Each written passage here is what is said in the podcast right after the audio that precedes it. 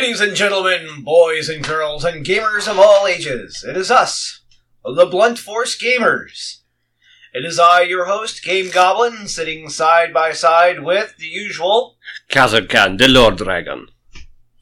Darth Blasphemous, hail to the dark side. And joining us from the PB&J podcast... Russ Edwards. It's wow. Not PB&J, is it? No. No?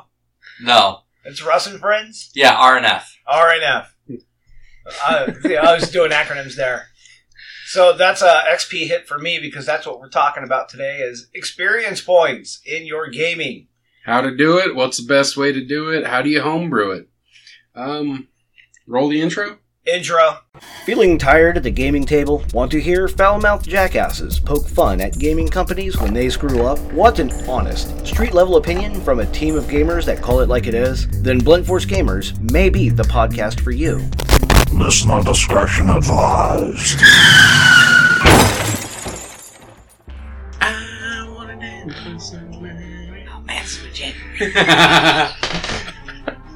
Can't help it. And we're back. Well, you can tell who the bard is here. Canned intro and all that, so we're all losing experience points for this one. This is a bad intro. Hey, it could be worse. It could have been like last episode. How was editing that? No. Never again.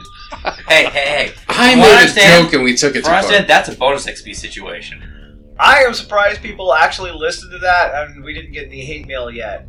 Well, that would require people to actually interact with us. I know, but usually when you piss somebody off, they interact. Yeah, I totally thought you were going to, trigger our Irish fans or something.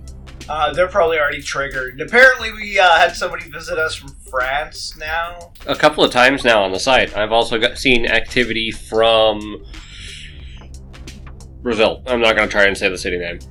I'm going to butcher it. I'm not going to do it. It's Portuguese. Don't even worry. Yeah. But yeah, besides our fan interaction, we'd love to get some. We are talking XP. Now this comes because last week I ran a campaign at our LGS. And while we were on one of our mini smoke breaks, we got to talking about XP. And how one of the guys finds that XP from combat only is really what kills his character because he's more of an RP guy.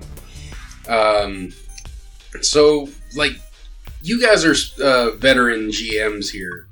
How do you guys handle XP? Is it combat only? Do you guys like to do just, you get points for doing certain RP things, just surviving the encounter even if you run away? Like, milestone, fucking scoreboard, how should we do this? It's per blowjob or anal. I give double XP when the player actually bends over the table and just lets me hammer him away. That's usually about 2,000 XP points, typically for per blow job, so anal is 4,000. And if it's an all-night fling, I definitely give him, a full level up. Oh, wait. We're talking family gaming, not family gaming. Oh, yeah. Come on, this isn't the casting couch for Disney. Ooh, low blow. Are you shocked by it, though? Hey, at least I'm Mark Say from Harvey Weinstein. Hurricane Harvey. Hurricane Harvey. He's rolling into town. No, actually, he wants your XP. He wants all the XP. No, for XP, though, early on when I first started playing D&D back in the 90s, that was actually the case, as it was always combat only. Or they added in the superfluous rule, superfluous. He is not appearing in this picture. Not appearing in this picture. They added in this rule though, and I know Russ is going to go over this a little later about gold pieces exchanging hands were also a form of XP. That way the rogues could keep up. But beyond that, all the RP elements, defeating challenges by say getting a special item from the shopkeeper, from passing a bunch of checks.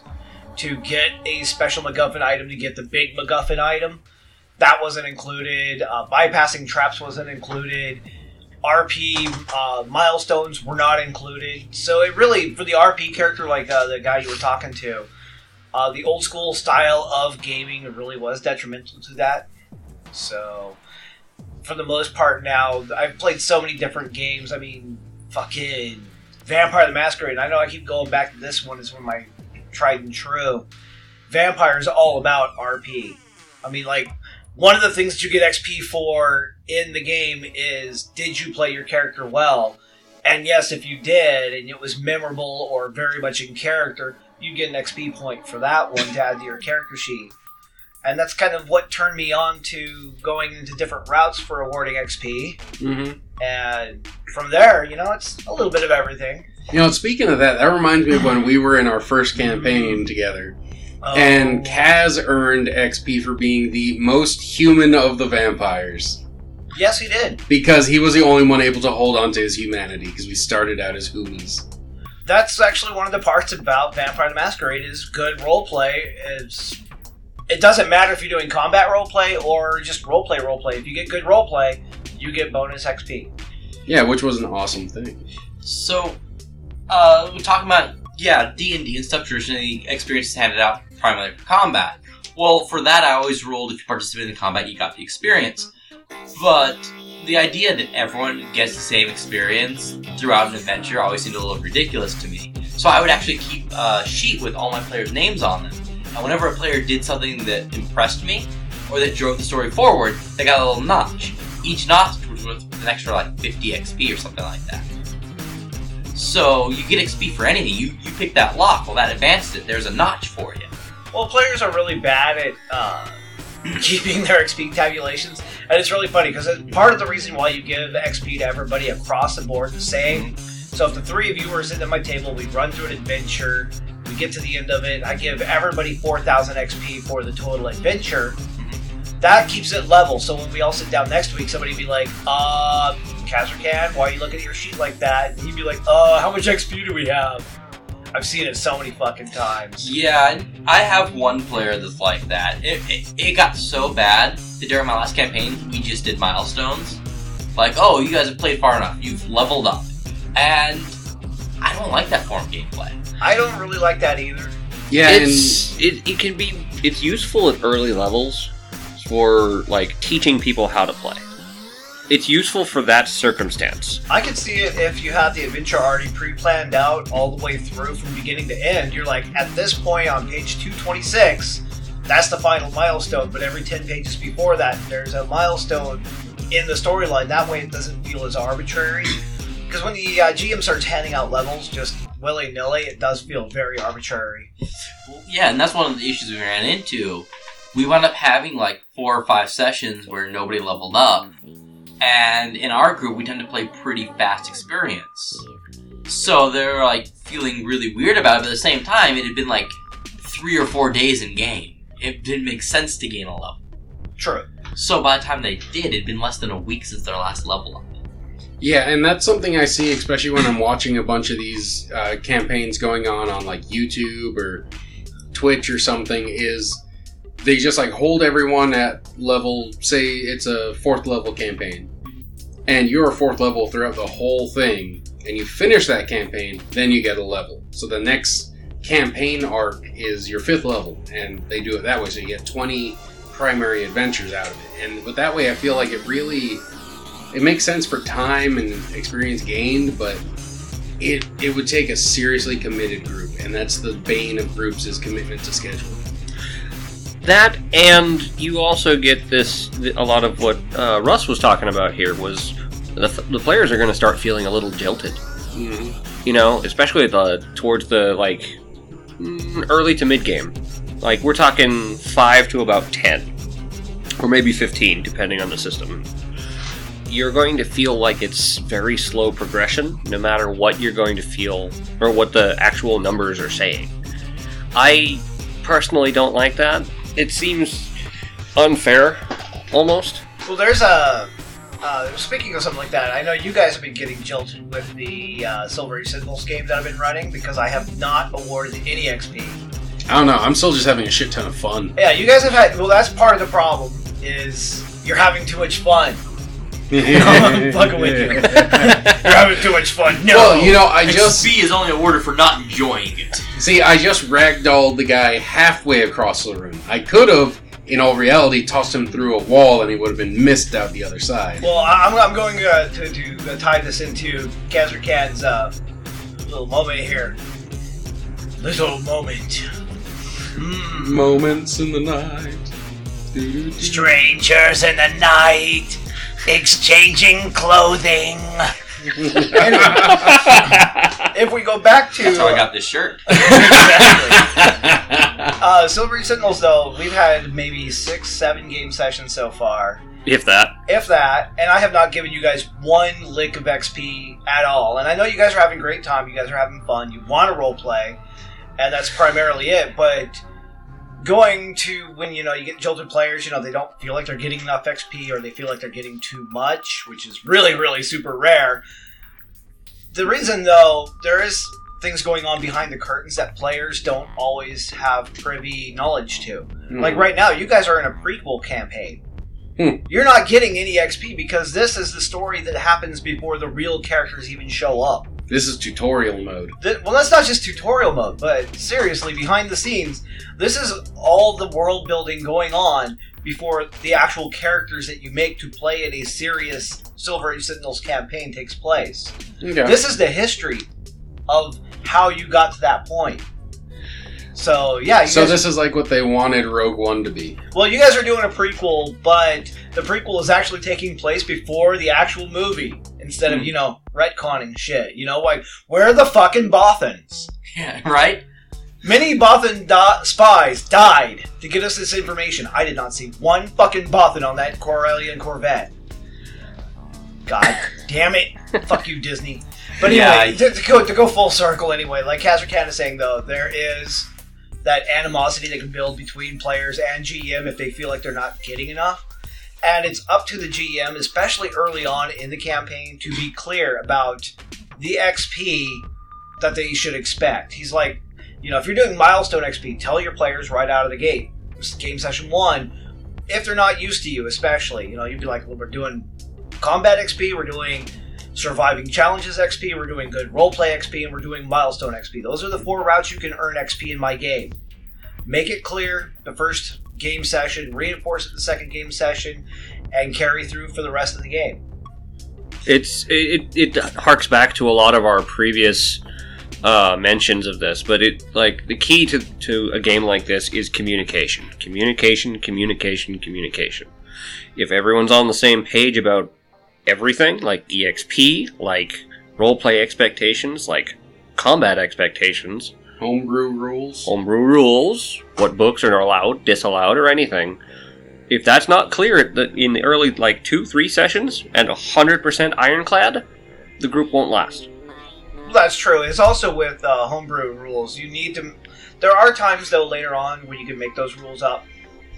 Yes. Oh, hey! Dropping stuff on the table again. Sorry. You people. And I mean it like that. You people. All right, Russ, take it. So, you were talking about gold earlier. That got me interested. Go on. So, there's this kind of old school method where gold converts directly to XP. So when you're given a quest, the quest could be worth 10,000 gold to the party, let's say, at higher levels. Well, you collect it. That's 10,000 XP divided between the players. And a lot of people have different ways. Some people say collecting the gold's enough. Other people say you have to spend it. And from there, you can go even deeper into how you spend it. My personal rules that I'm going to experiment with is you only get experience for spending gold on things that will build your reputation. So what we're saying, like, right now, and I hate to use his name in our podcast, but, like, George Soros is level 1 billion. Because he's got one hell of a reputation and a lot of money, and he knows how to spend it. I guess. You're like, level 1 billion overlord, George Soros! Because, yeah, it's like... Everyone has to do upkeep, right? You have to repair your weapons. You have to buy your rashes stuff. There's not really gaining much out of that. But if you pay the extra to have your weapon jewel encrusted, something that stands out, people see it and they know it's you. That gets you... That nets XP. You throw a lavish party... bringing nobles in and stuff. That nets you XP. That's how you have to gain XP in my system. So you have to be both publicly spending it, so yes. You can't be like underneath, you know, like you're dealing with the Thieves Guild, so you slip them a few thousand gold pieces. But that gives you notoriety within the Thieves Guild. You're still developing a reputation. Oh. Okay, and this brings me back to a joke I was saying earlier when I was cooking my breakfast. And we get two players together, Kazurkan and Blasphemous. Kazurkan has a sword. Blasphemous wants to get some XP. He buys Kazurkan's sword. Kazurkan wants some XP, so he buys Darth Blasphemous' sword, and they just keep going back and forth like two car salesmen. Doesn't work. It's just a sword. Nobody's really getting any notoriety from that. That's part of why I put the notoriety clause in there. So much noise. It's all Darth Blasphemous. Right now, if you're listening to the podcast, please boo Darth Blasphemous for making all this noise. Just boo! Boo! The Sith of funk. The Sith of nasty putrescence. The Sith of ooze. Don't make me bomb this podcast. I will burrito a PC wall. I know where you live. I mean, so do I, but at the same token, we don't need to lose 5 minutes of recording time. We've done that before. It's that was Taco bullshit. Bell. It'll be an hour. You're lucky my ammo was in a lockbox and I forgot where I put the key. Just saying. I mean, there's plenty of other sharp things. We don't necessarily need ammunition for those. True.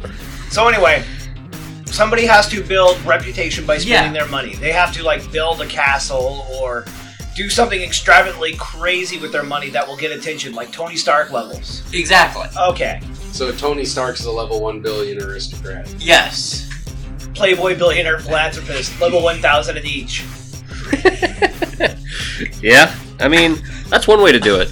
Another is particular, what I've done in the past is combat-based XP with caveats. It's like, you know, I will also add in things like good roleplay or particularly brilliant ideas that the party comes up with, like one of which is slinging the halfling using a 20-foot blade whip.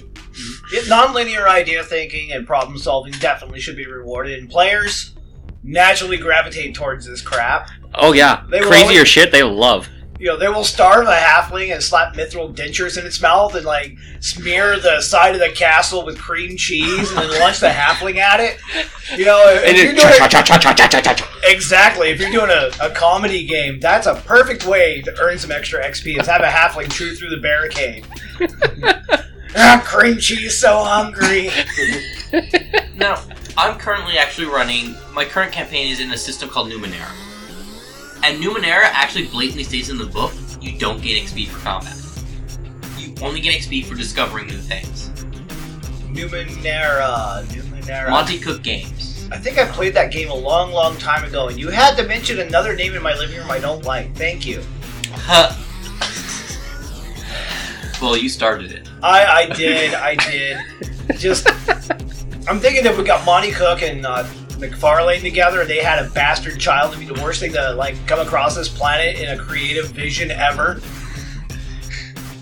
It'd be like, check out my role-playing game about Spawn! So, I know what I'm getting you for Christmas now. I'm not the violator. I'm not the vindicator. I'm not the vibrator. Shit movie. No, you know what you need to do?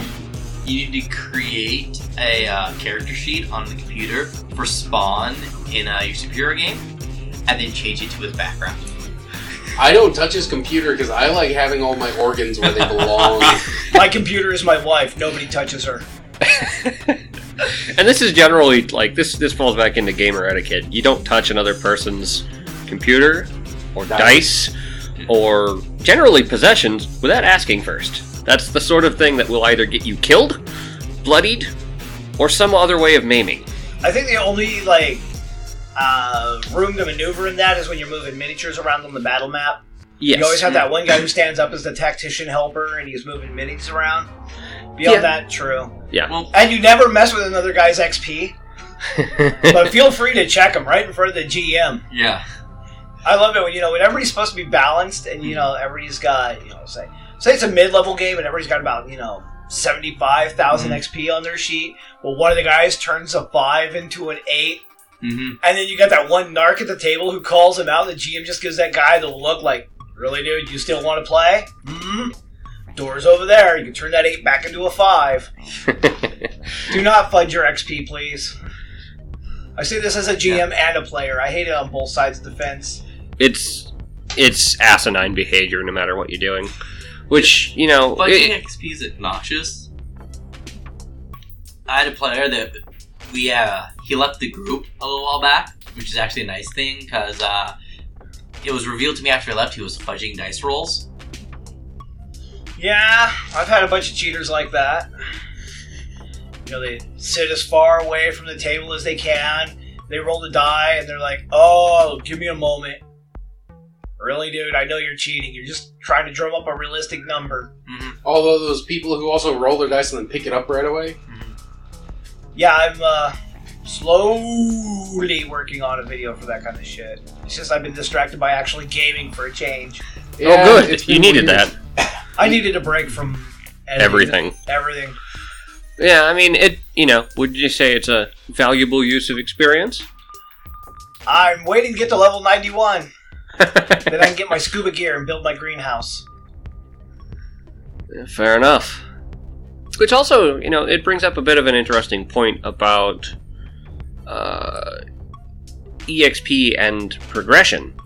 Like, EXP is not the only marker of progression that's in games. At all. No, it's not. Actually, I got a Rifts game that 4 years of that crap and, no. Yeah. I was level 4... Mm. And that was because me and the other players had to back the GM into a corner, literally, and just browbeat him into giving us XP. It was like, we've been playing this for a year and a half. Give us some XP, motherfucker. And he's like, all right, level up and halfway to the next. Okay, good. Thank you. But, Kazurkan's going on here, we had all sorts of stuff, man. My bankroll in that character's account and one of the other players, because we were just moneymakers. Movers and shakers. We just we had so much stuff, and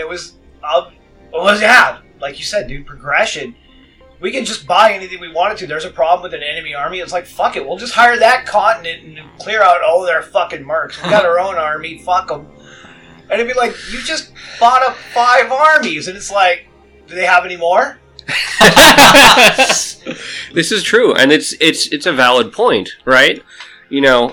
There's two sides to this. One, the side that Goblin has presented is, when your EXP is too slow, but your money gain is so much that you can afford to just circumvent everything that you need to do. Yeah, money's a superpower by any other name. Yeah, and the other is your combat capability being far enhanced, well and truly above what your level says you should be. In our Wednesday game, we're a group of level 8s and 9s, right? I think I'm the low ball at 8. Okay.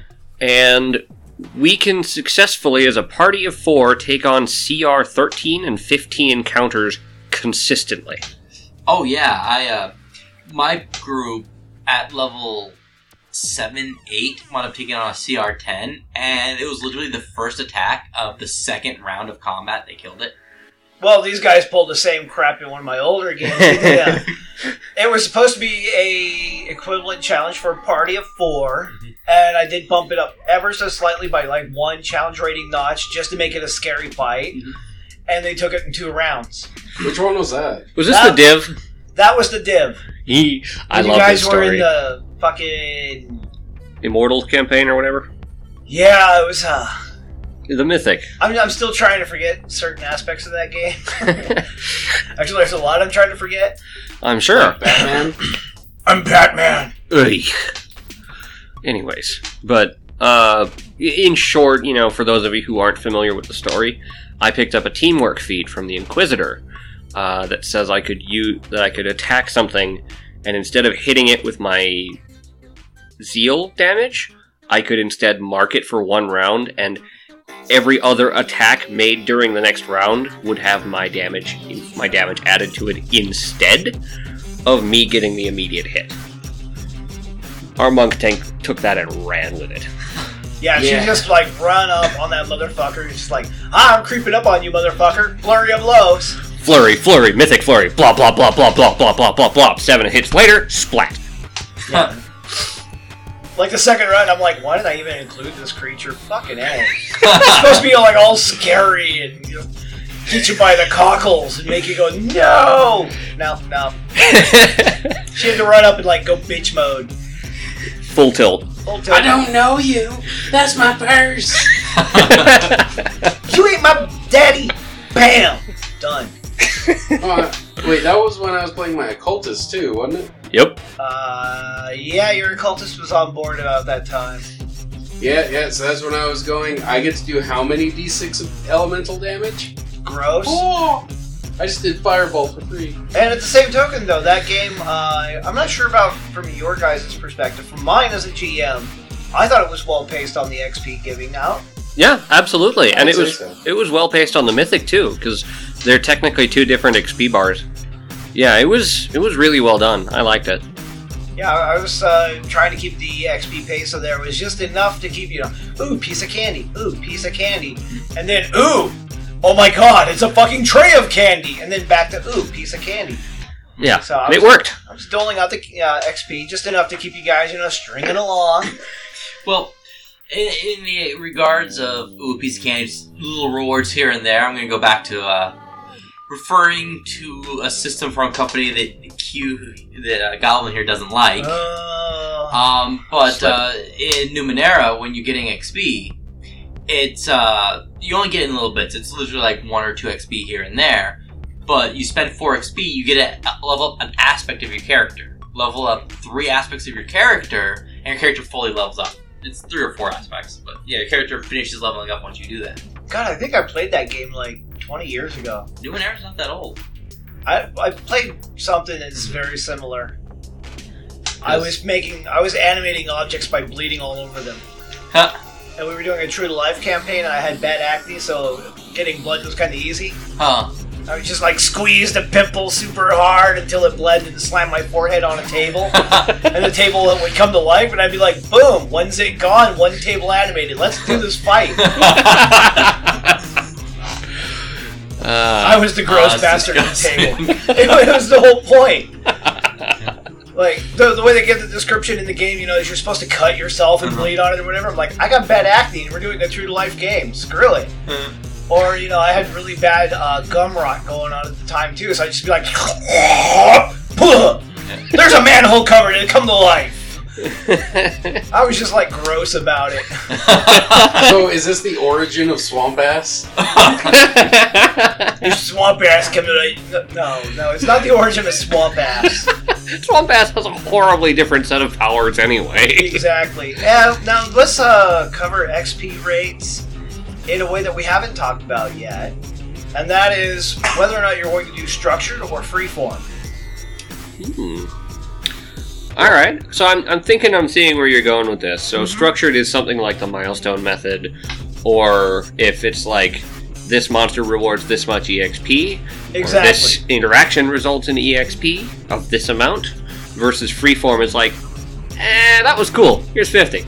Basically, okay, so if I was doing structured, say we go back to the div battle where you guys took it in 2 rounds, and it was supposed to be a fight that lasted easily 10 plus. Now, if I was doing structured, I would give you XP for the div itself, take the XP number that it has, divide it by number of players at the table, distribute the XP evenly, continue on, la-di-da-di-da. It's true by the book. However, if I'm doing freeform and you guys just waylay that motherfucker, I'd be like, well, that was way too easy for you guys. That was obviously not something that challenged you at all. So I should cut the XP down by, say, 50%, then divide it by 4, then distribute that. So I'm just making up shit as I go, because every time you guys get into an encounter or do a challenge or anything, the less it seems challenging to me as a GM, the less XP I'm inclined to give you. That's more freeform style that I'm talking about. So it's prescriptive then. Very prescriptive. So I think that my campaigns, we always start out with an intent for structured XP, but it never goes structured. Never stays structured. It never does. That's fair. I mean, I started in our last campaign of 5th edition giving out XP, and we just stopped and started doing milestones, and we're like, that was cool, you guys did a lot of cool stuff, you level up today. And I was basically doing freeform milestones. How well do you please the DM? How well please the DM? And of course, there's also the other thing that is very freeform, and that's bribing the GM. Oh, after I stopped taking bribes. I had one GM, not GM. I had a player do this. Adam, really cool guy, great player, And he's sitting across on the other side of the room, and he's playing a character I like already. Mm-hmm. So this is already ingratiating. And ingratiating yourself to a GM always gives better benefits in game. And he's playing a fatling. So basically I had two varieties of halflings in the game. There were two separate races. There was the old school Hobbit-style ones and the new Kinder-style ones. He went for the Hobbit one and named him Grubstake. So we got Grubstake the fatling. You know, he's just doing his fatling shit. He's always eating and he's a paladin. It was a good combo. And he's sitting over on the other side of the fucking room, and I'm running the game, and like the game would start to decline a little bit as far as player and GM interaction. People were starting to have a little less fun because I was getting kind of serious. Supposed to be a serious campaign. And he'd be like, hey, I got some extra soft tacos. You want one? I was like, cool. And I'd like munch it on a taco. And suddenly the game gets really awesome again. And about the fourth time he did this, I'm like, I'm on to you, dude. You got a party pack over there and you have not eaten one. Because like every time the game would start to dip, he's like, hey, you want a taco? I'm like, fuck yeah, I want a taco. Oh my God. So it's like MX whenever we have a case of dew. Exactly. And it's a great way to get extra bonus XP is keeping your GM happy. And what was it? I think you hate to say it, but you know, if you buy pizzas, the GM, you know, is spending less out of pocket. Great. Right. What was it? One time, Goblin goes, "Okay, this is an emergency, and I don't normally do this, so I will do this once and once only. I will reward everyone in the party equally if someone brings a bunch of toilet paper." Per roll, I'll give you EXP. Yeah. I went to Costco and bought him a 24-pack. And it took us 2.5 years to go through that toilet paper. It lasted longer than my last relationship. Yeah. The thing about that is I didn't want to run down to the store and buy toilet paper. Because I'm lazy. And they're having the game at my place. And every time the game happens at my place, my toilet paper roll goes down by half. Huh. So, you know, because people got to use the fucking commode, right? I'm like, whatever. So I'm like, it's not just for me. It's for the group as a whole, really. When you guys come to my house and you're role-playing, you guys are using toilet paper like motherfuckers. So I'm like, I'm going to do this only one time. Buy toilet paper, and like, it was... like 100 EXP per roll, and yeah, I got like the biggest and most numerous pack. Leveled. We leveled from it. They leveled. No, you bought a 40-pack. Yeah, I bought a big... It was like a 48-pack now that I think about it. It was like a 48-pack. It was huge. 4 deep. And then it was like 3 layers. Yeah, so that's another way players can get XP, I guess. Is, you know, when the GM is feeling a little bit lazy, and he's like, look, I'm running out of toilet paper because of you fucks. Buy some, and I'll give you XP for supplying my house. It worked. Yeah, I regret nothing of it, and it was cheap. That was extremely freeform. Yeah, so when I first started role-playing, first started gaming, the group I was with, bribery was a big part of it. And so I inherited that idea about gaming. Bribery was a big part. Over the years, I phased out of that personally. Like nowadays, I almost never accept bribes. I've accepted one bribe in the past 5 years. Well, the only reason I accepted the toilet paper bribe is because it wasn't just for me; it was for everybody, and it was just like they're going to level up soon anyway. Might as well ramp it up.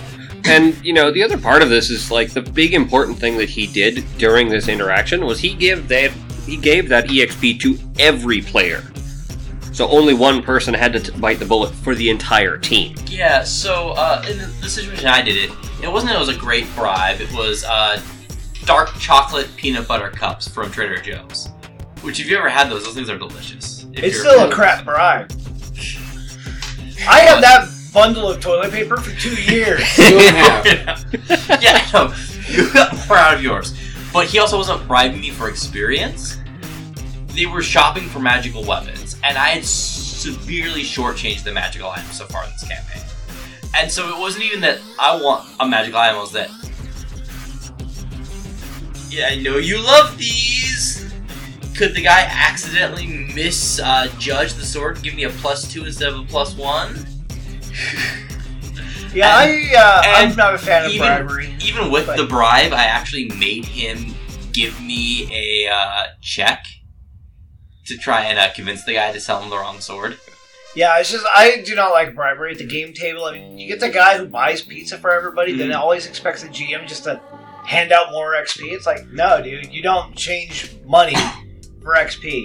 It's not. No. It's not like those mobile games. You can't just buy your levels. You're not playing an MMO and going through like Pizza Hut, like there's some Chinese gold farmer to buy more XP. Yeah, just I don't like bribery. And then you get like MX, you get the bribery competitions. Who can give the GM more to get the best shit? I think the record is $500 from a single person in one bribe. If you have that much money to spend on a bribe. Why the hell? Money's not that common these days. God damn it, there's starving children in suburban America. Yeah. So I have... We have the plague again. Yeah, because you know what? We're too dumb. We're just...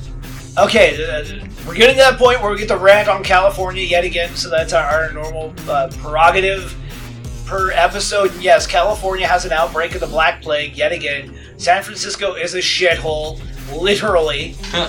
You look at it from satellite images over street and see shit on the streets.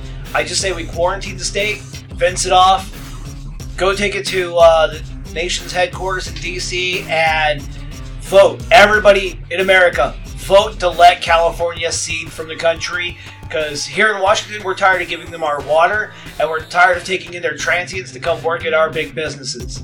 Not to mention our power. Our power, too, yeah. Okay, back to... You know, California is going into negative XP right now. Yeah. Negative XP. Yeah. We're going back to 3.5. We're giving them negative levels, man. Oh, shit, yeah. We'll give them, like, fucking drain. Yeah. Now, here's an interesting point. XP drain. Bam. How do you monitor and control EXP drain? Like, making... what was it? Goblin was playing a strength-based druid, and the DM pulled out like some manner of hag that had a strength drain. Immediate full-bore trigger, and bam, bam, bam, bam, bam! Instant dead boss fight. Yeah, it was one round, 6 attacks, and yeah, I had so many fucking bonuses stacked that hag had no chance. But the moment I found out I did strength damage, that bitch was dead. Oh yeah, fast. I was a strength-based druid, and I was holding back. I did not want to power game at all. I was playing the character for fun, just willy-nilly. Yeah. And then strength drain. I'm like, no, strength drain, you die. If I got hit with, it's because I got drain and damage. If it's drain, it's permanent. Damage is like 1 point per day. It's pretty easy. XP drain is a bitch. Mm-hmm. Yeah, because you don't get it negative levels and less. Yeah, you go to the negative levels, and even if it gets cured, you only go like 1 XP point back over the threshold to re-level you. So if you went from 1 point below, you lost a level. You lost that entire level worth of progress and the level prior, and then it gets cured, and you get 1 point past. Yeah. Which is a dick maneuver. So it's hard to keep the XP balance when you're running by the books. Oh yeah, and I've never liked negative levels. It's actually a rule I've completely ignored gaming. There's something about it that, yes, it creates a sense of tension and dread within the players, but it just feels innately unfair to somebody when one player is the guy who fails that save and has to go down a level while no one else does. Well, not just that. A lot of GMs, they like to keep the table balanced. So if everybody's at 6,800 XP, it makes it easy on the GM to calculate everything behind the scenes. Oh, well, I've never done that. I have things where players, even my last campaign, even when we wound up going to milestones, there was 3 different levels amongst the players. Well, I'm just saying that some GMs like to keep it balanced, you know? I mean, if everybody's level 3, then you go, okay, well, I'm going to chart the next encounter, instead of having to break out, well, I got one player that's level 3, I got one that's level 4, one that's level 5, and another that's level 3, but he's really shit. So what's a good challenge rating for these 3 guys? So I add up all the numbers, then divide it by 4 to come out with, like, an average level of the group. Okay, so first off, if you have a player who's really shit, you want to keep them ahead on levels, so at least... almost caught up to everybody. I have that player in my group. I usually am that player in a group. I'm not. I should stick you in a group with my friend Tim. You'll feel like a champion. When it comes to XP per kill, I'm still the reigning fucking champion. Ooh. Which story is this? Because you've got some good ones. Well, it's about the time I killed a planet using decanters of endless water. Huh. I mean, there's that. I was going to say the Green Dragon Venom Sack. Oh, the Green Dragon... the Green... The Green Dragon Venom Sack. How could I not... Okay, that was using real-life knowledge, though, so that was a little cheaty. But when you use chlorine gas and combine it with fire and a few other things in the right amounts, you create a neurotoxin.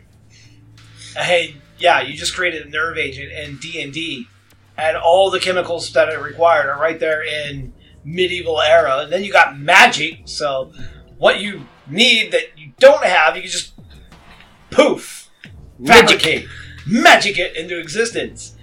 And I took this Venom Sack from a Green Dragon. It was an adult, so we're talking about a good, I would guesstimate a basketball-sized gland that was filled with the raw chlorine element. Took it over to the enemy encampment with my ninja, stuffed it underneath their water supply, and rigged up a time to release on it because I did not want to be anywhere near this motherfucker when I set it off. Rigged up a time release on it, prepped the bomb while hiding underneath a fucking wagon, ran the fuck back to my base camp, and I'm like, get the high ground, everybody, go, go, go. Because thankfully the gas is denser than normal air.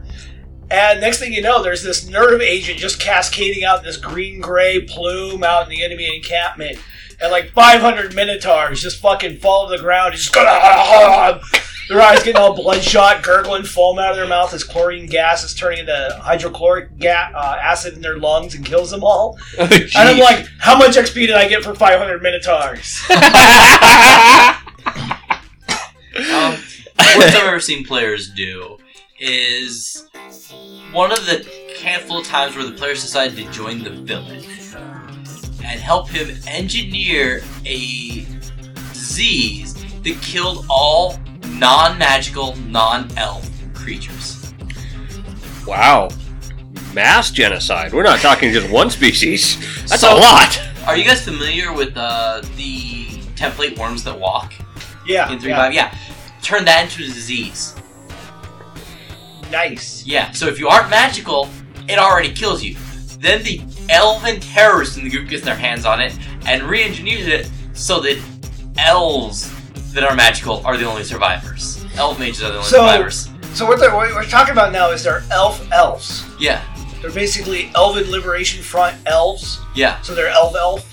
Yes. And the one that joined the villain, he would be the alpha, so he'd be elf alpha. Yes. I should run that by him because he's either going to love that or he's going to hate it. Do it. But, like, I'll make a point here. You obviously have not gamed with Goblin as a player. No, but I have used one of his ideas in game before. I've used his flying battering ram idea for my kamikaze sorceress. Flying battering rams are awesome. They are. Stick a shield in front so you duck behind the shield when you're going through the door. Yeah, there's nothing like just plowing your way through just the plebeians walking down the street, cackling the whole way, tossing pumpkin bombs around. Just like, fuck y'all, I want a battering ram. And when there's a pounding on the door, nobody expects the sorceress through first. Little old sorceress who's more than happy to fly into the center of her own fireball. Exactly. Go crazy. Go all the way with it. So, what's the newbie guy doing? Blasphemous, you've been pretty quiet over there, and you're still getting used to GMing. What methods have you found so far from your perspective starting out early on? Well, the main thing I do is XP is still primarily gained through combat, but I have a combat-centric group. But I give XP at the end of an arc. I add it up over time. For every interaction. So say they go and they go to the village, they gotta help, and they do all this stuff, but they do extra stuff. They like help fix up an old house for a widow or a widow. They go out and, you know, protect this guy's farm when they're out on patrol, you know, shit like that. That adds up, so when they finish the story, not only do they have the XP from all the fights, but they end up getting a portion of XP at the end for just completing the storyline, and that is all built up on how much they do and what they do.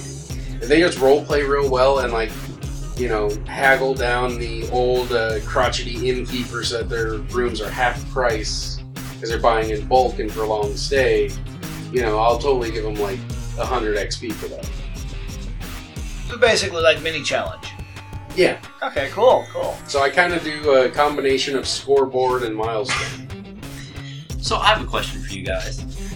Have you ever done a situation, have you ever created a scenario where the players had to choose between a unique item or experience? Well, I gave some unique items out in a campaign once I can think of right now. And sort of it certainly gave the players themselves experience. Because god damn, it was fun to watch the frustration.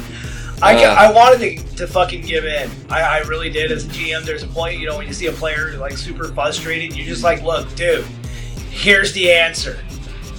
But I can't. You know, I have to restrain myself and just sit back and watch him be frustrated and cackle in maniacal glee with a bit of, oh, I'm so sorry I did this to you. You know, a little bit of both. Ambivalence there. So, but to put them in a situation where they get XP or a really awesome item, no. Nothing like that in game yet. Okay. Because I actually have a scenario that it's like a one-shot kind of campaign. I've been thinking about typing it up. If people are interested, I'll probably do that. But it's the players get rerouted to this town that's supposed to be burned down, but it's fully operational. There are people running around, getting ready for a festival that night and all this stuff. Players do the festival, they stay at the end, they wake up the next morning. The innkeeper then asks them if they're hanging around, are they going to stay for the festival? It's in 2 days. Oh, you picked a disassociation from time sort of thing. Kind of, but as you go to investigate, you find out that... No, everyone's dead. They've just been raised. There's a lich. And at the end of it, they basically are faced with two choices. They fight the lich, or they acquiesce to his request and come back to see him the next day. If they fight him, they get XP. If they come back to see him, he has modified his phylactery, so that one of them will strike him down and his soul will return to the phylactery but not escape, not be reborn. Creating a one-use item. When they shatter the phylactery, he will come out for one round to aid them in combat. But do they know this in advance? No. Because that's one of the things about XP, mm-hmm. is when you're giving out XP, people have the predisposition, the advanced knowledge, mm-hmm. that if they fight an orc, it's going to be like worth at least 200 tops, about 50 on average per person. If they fight an elf, same deal. If they fight a monster like a fucking troll, you know, they're going to go, it's a CR6 or a 7, depending on... Yes, and I just said CR6. Because troll dog. Anyway. Yeah, imagine that big green pickle swinging around in your face. You know what the best part about that is? That erection regenerates. True that. Dick fingers the troll. Anyhow, people have an expectation beforehand that if they defeat one of these monsters, they will get a certain amount of XP within a specific range that's really damn favorable. When you throw in items, people usually tend to stick away from items more so from XP because there's that lack of expectation. Yeah. Well, especially when the GM is throwing custom items into the game, nobody knows what to expect. Well, and that's kind of part of the idea is there's the gamble. I mean, if they get there and he makes the offer and they don't like it, they can still fight him. But the gamble is, do we take him at his word, or do we think he's just going to murder us in our sleep tonight? No, they need to have some sort of advanced knowledge, some sort of hint as to what will be the outcome of it, so they can weigh the XP versus the item. Well, the idea would be, because I have an entire backstory created for this lich. Like, he's the reason the village burned down as a child. It's why he became a lich, was trying to res the village. Just to fix his mistake? Yeah. Oh, so he's a basic lich. Yeah, pretty much. And so he's been, like, taking the role of, like, the town mayor or something in it, right? Just keeping the magic going, but he can only recreate these several days, so all these souls are stuck in this loop. And so the question is, do the players trust somebody who has these motivations? And it's more of a thought experience to see what the players will do, but it still comes down to powerful item with very little experience tacked onto it, or a buttload of experience fighting glitch. I would have to say this, from my experience, mm-hmm. when you're putting players in front of a situation like this where they can choose one or the other, make it clear what the choices are so they can stand there, rub a fucking towel on their head, sweat furiously, and decide which button to push. That's how you get the thought experiment really to get going, because they will argue over which one is the better of the two to go over. And it'll be like 2 hours of free gameplay. And, yeah, it'll be 2 hours of free gameplay. Plus, if it's XP, everybody's going to get it. Mm-hmm. If all four of us here at the table wind up in a situation where, like, well, screw it, we'll fight him. If we win, the three of us who are left surviving... I mean, four of us. The four of us will get an equal share of the XP. We'll all get something out of this. But if we get a one-use item that's disposable, which do you think they're going to take? The one that's actually a good foundation for building more crap onto their character sheet, or the one-use item that might wind up in a bag of holding and get forgotten about? Well, like... that's the sort of item you pull out during the final boss and be like, hey, look, this is our lich buddy. He's going to fuck you up. Yeah, exactly. It's a cheapy escape card. I would use him, instead of like a combat buddy, I would probably go like more of an exposition machine where you can summon him once per month from his phylactery. And he would give, since he's going into demi-lich mode, he's no longer tied to this world. He wants to explore the greater cosmos, as most demi-liches would do. I would go the route that he's become a demi-lich, and you can tap on his phylactery, do a small 10-minute ritual. He will stop investigating whatever corner universe he's obtaining knowledge from, come back, and be like, all right, you get one question, one answer, and you can only do this once per month. That would make him a useful item, and if that was a situation where I got one free answer to any question I have pertaining to the game session from... an exposition machine versus 5,000 XP, I would take the answer. Every time. Because information is power. Yeah. And for me, that's a clever idea, actually. Yeah, part of this is also just my DMing style. I've been trying to change it, evolve it. And the idea of choice, what's right, what's wrong, and the ambiguous nature of that is really rooting itself more in how I play. Like, I've got a campaign I've been playing for a while, where the players... they have to decide, do they kill this Medusa? Nope. Yeah, exactly. Nope, I don't kill her. I have been waiting for a game for a Medusa to show up so I can have my finally, like, little, you know, get my love bites all over my face from my new waifu. I knew you were going with that, too. I knew it. Hey, so he's got a checklist. He already got the, I have a gaming bucket list. I got the Mind Flayer. I do have a bucket list of monsters I'm trying to seduce. What is on this list, and how much XP do you get for completing it? I don't get any XP. I just get the satisfaction of knowing that I rolled a nat 20 on a illithid when I should have fucking died. Well, what other monsters are on your list? Yuan-Ti are on my list, of course, because they're awesome. There's slime girls. They're kind of on my list. And you want every variety of slime girl. So here's the thing.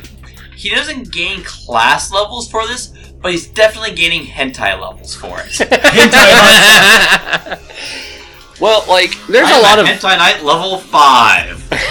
I have a character with a broken pelvis, okay? And that was, like, one of the best moments in his life. How he broke his pelvis is only a secret between him, the monster he was with, and the bedroom they were in. And all the destroyed furniture? It wasn't the furniture that got destroyed. It was his pelvis. She was a big girl, okay? So the bed wasn't going to work. I'll just leave it there. Check bugbears off the list. No, it wasn't a bugbear. Neither here nor there. I'll just clue you in. They're kind of like trolls, but without dongs. There you go. We're talking about XP, not my personal... not your EXP. Not my shenanigans here. That's what you do in one of my campaigns. One of my primary settings is a brothel. I'll fuck the brothel. The entire building. Literally the wood slats on the floor. Just declare the brothel an SCP. That way it can become a monster, and I will screw a hole in it. I'll just run over there with a can of WD-40 and find a knot hole and go crazy. Don't worry, he's got protection. He's got some Thompson water seal. That's right. Choose the building over the 7 dryads dancing inside of it. Right. That was the whole gimmick. The brothel, the performers are all dryads. I'll be like, SCP? Yeah, sounds like I'll screw it. Screw, contain, protect. Alright. Well, I assure you my methods are most effective, Doctor. Alright.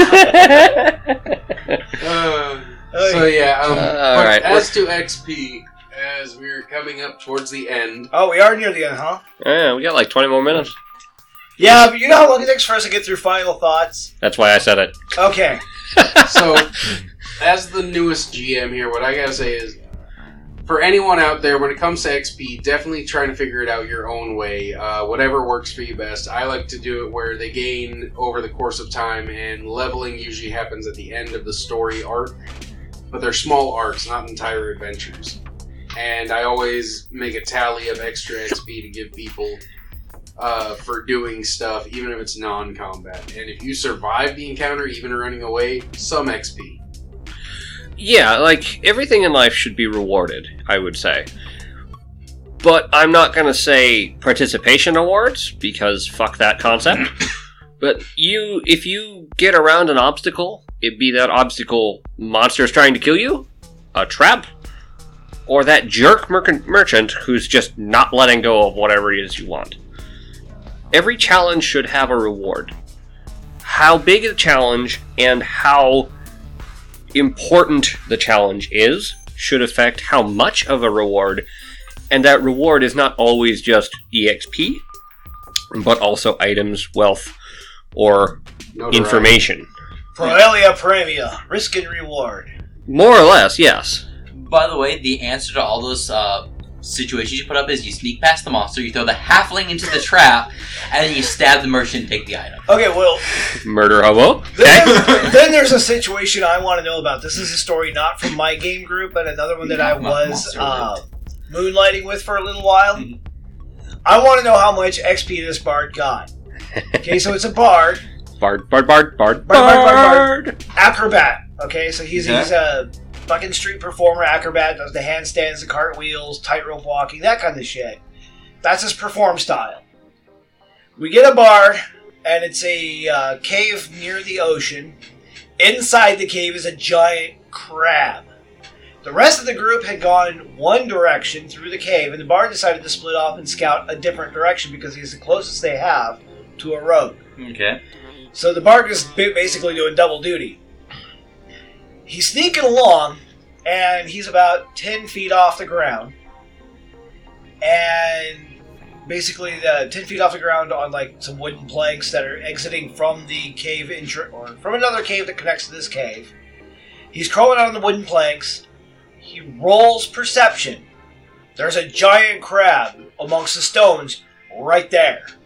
So he's got to sneak past this crab to continue along.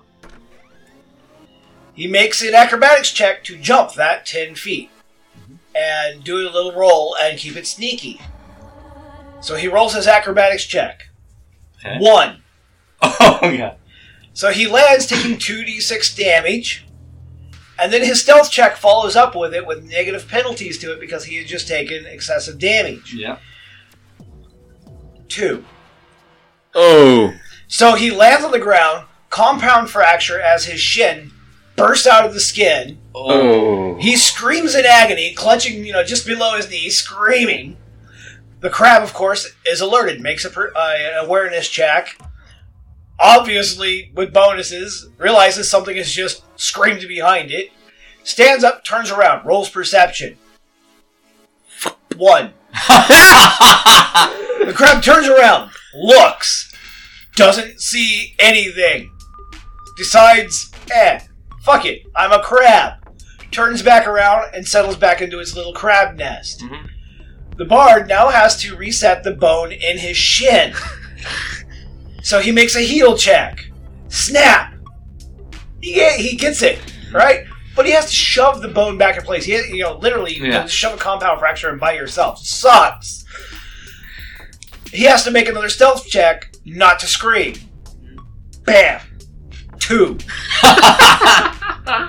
He screams bloody murder while he's clutching his leg now with these fucking shin bone popped back into place. The crab turns around, rotates. Perception check. Wait for it. Wait for it. Fail. Supreme fail. Not a 1, not a 2. It's still a supreme fail. Looks around. Doesn't see shit. Turns back around. Settles back into his little crab nest. The bard, deciding that it would be better not to walk on the leg, crawls, both hands and one knee, dragging his other leg behind him, so he's like at 1/3 movement, and crawls. Stealth check. Passes. And makes it out of the cave and across the causeway to the next connecting cave and continues scouting around. How much XP did this bard get? We're successfully sneaking past that crab. He definitely should have gotten a lot. None, because his success wasn't his own. It was the crab's ineptitude that allowed him to get by. The crab was getting equally shitty rolls. He was just a string of fails. He literally could have just said, I'm just going to walk across the rocks and make it there. If the crab gets up, I'll stand still. And it would have been the same experience. Actually, I take that back. I would give him at least a couple hundred XP for resetting his own leg. Alright, I would give him a couple hundred myself. Not for the fact that he was making shit rolls and the crab was making equally shit rolls. Mm-hmm. But if he made it to the other causeway and had like some snippy in-character retort to say about the situation, I would definitely give him XP for staying in character. Yeah. Oh yeah, no, definitely I would bump up the XP if he did that. Yeah, I'd agree with that. You know, resetting a bone, that's worthy of praise on its own right. Yeah. Resetting your own bone, that's worth it. Resetting a compound fracture, more. He had to like wedge his foot between a couple of rocks and then yank up with his thigh, you know, to pull the bone back straight, and then lean forward real quick and push it back through the skin. Ooh. Yeah, it's just, that is horrid. Alright, anyway, my final thoughts on XP, what I'd like to do as a GM is hand out candy in, like, medium to small amounts over the course of, like, a game session. Like, we'll do a game session 2 or 3 times, and at the 3rd one, maybe 4th one, if I'm feeling really lazy, I'll dump all the XP on. I'll be like, these monsters were with this, you guys got these milestones, and you guys stayed in character a lot, so here's some XP for this. And then the closer they get to level, I scale it back ever so slightly. I do. I'm surprised nobody's noticed this very much. But I'll scale it back just a little bit to, you know, when people are sitting there and they're filling out their character sheets, they'll get excited. They'll be like, ooh, I'm only 800 away. And then the next game session, I'll give out 500 XP. They're like, oh, I'm only 300 away. You're building excitement. When I could have given out 8. Easy. Just been like, bing, level up. But instead I'm like, oh, no, we'll take care of it next weekend. And then next game session, we'll have like one combat encounter with some town guards. And I'll be like, oh, well, out of that 300 this week, you only got a 150. And then the next week, you know, they get past the town guards. They actually like defeat the evil count or whatever and his army and shit. And he'll be like, oh, this was a huge mass battle. You guys are guaranteed to level up. And yeah, there's like, let's do the math here real quick, and you guys got 3,125 each. And they'll be like, level up, and holy shit! You know, it's like a huge reward. So they You're just edging them along. I edge them along, but I like to double the excitement factor, because not only did they get a big win, and they leveled up at the same time. You know, anybody can just level up during a game session. It's like, oh, we're out in the forest, we killed a bunch of kobolds, whoopty shit, we leveled up. By the time we get to town, we'll be next level. Yay! Wait, remember that time that you had us all sitting at, like, 20 XP away from level, and someone decided, let's go out in the woods, and we almost died? Yeah, let's go. You pissed me off. It wasn't me. Okay, well, this is what they did. Okay, part of my final thoughts on XP, and as a story from an older GM, and it will not work on many other GMs, I can guarantee that. If you're sitting like 50 XP away from your next level, you're like, well, we're level 9, we could be level 10 by next week. Let's go out in the forest and hunt something. The GM will respond in one of two ways. Nothing happens. Or he will pull, like, an ancient elder black dragon out of some swamp and dump him out of the sky right on your head. And be like, there's your 50 XP, bitches. Earn it. Earn it. Run away. We survived. What? How much did we get? 25. No, there's no, just 40. Like 40. No, it's just... If you're, like, sitting only so many XP away from next level, just try to work with the GM and play the storyline. Get a milestone XP reward, whatever. Don't specifically run out somewhere with the intent of grinding, because that's so fucking video gamey. If you try to pull video game logic on a tabletop game, your GM will punish the shit out of you. Yep. Unless that's specifically the type of campaign you're playing. Unless it's specifically, yeah. It depends on the group and the campaign, indeed. But if your GM is doing like a storyline game with milestones, character rewards, character progression rewards, playstyle rewards, and, you know, he's kind of throwing combat in there on top of things because, you know, it spices up the story, getting video gamey isn't going to work. But if it's a dungeon crawl, feel free. Yeah. If it's a dungeon crawl or a module, yeah, go for it. Go out in the forest and throw rocks at birds until Kingbird appears. Catch it with your Pokeball. Get 50 XP. That's my final thoughts. Fuck. Alright. Kingbird. So I guess for my final thoughts, I'm going to say, first off, if I have my own way about it, I'm actually a fan of slow trickle XP. Partially because I don't like high-level campaigns, so I like feeding out XP slowly and then throwing in an extra reward here and there. But the best advice I can give about XP is you gotta tailor it to the group. If the group wants to roleplay, or like in the case of my group, aren't very good at it but want to get better at it, you add incentive. You give additional XP for roleplay. If they just want to kill stuff, give them the XP for killing things. If they do some good roleplay, that's a little bonus. Throw an extra 20 XP their way or something. But here's 20 XP, buy yourself a new shirt. Pretty much. I mean, but for some groups that's all that's worth to them. So really the best advice I can give for how you're going to handle XP is talk to your players, figure out what they want out of the campaign, and tailor the XP to them. Yeah, right. Which is it's a very healthy set of things to do, which means like the whole Dungeon Master GM relationship with their players is based around that very concept. Mm-hmm. Managing expectations. Communication! Alright, well, anyway. That's me. Anybody else have anything? I think we've run our course. Alright. And just as expected, it took us about 20 minutes. This is Game Goblin, signing out. Kazurkan, to the skies. Darth Blasphemous, returning to my holocrons. And I've been Russ. Dice are the key!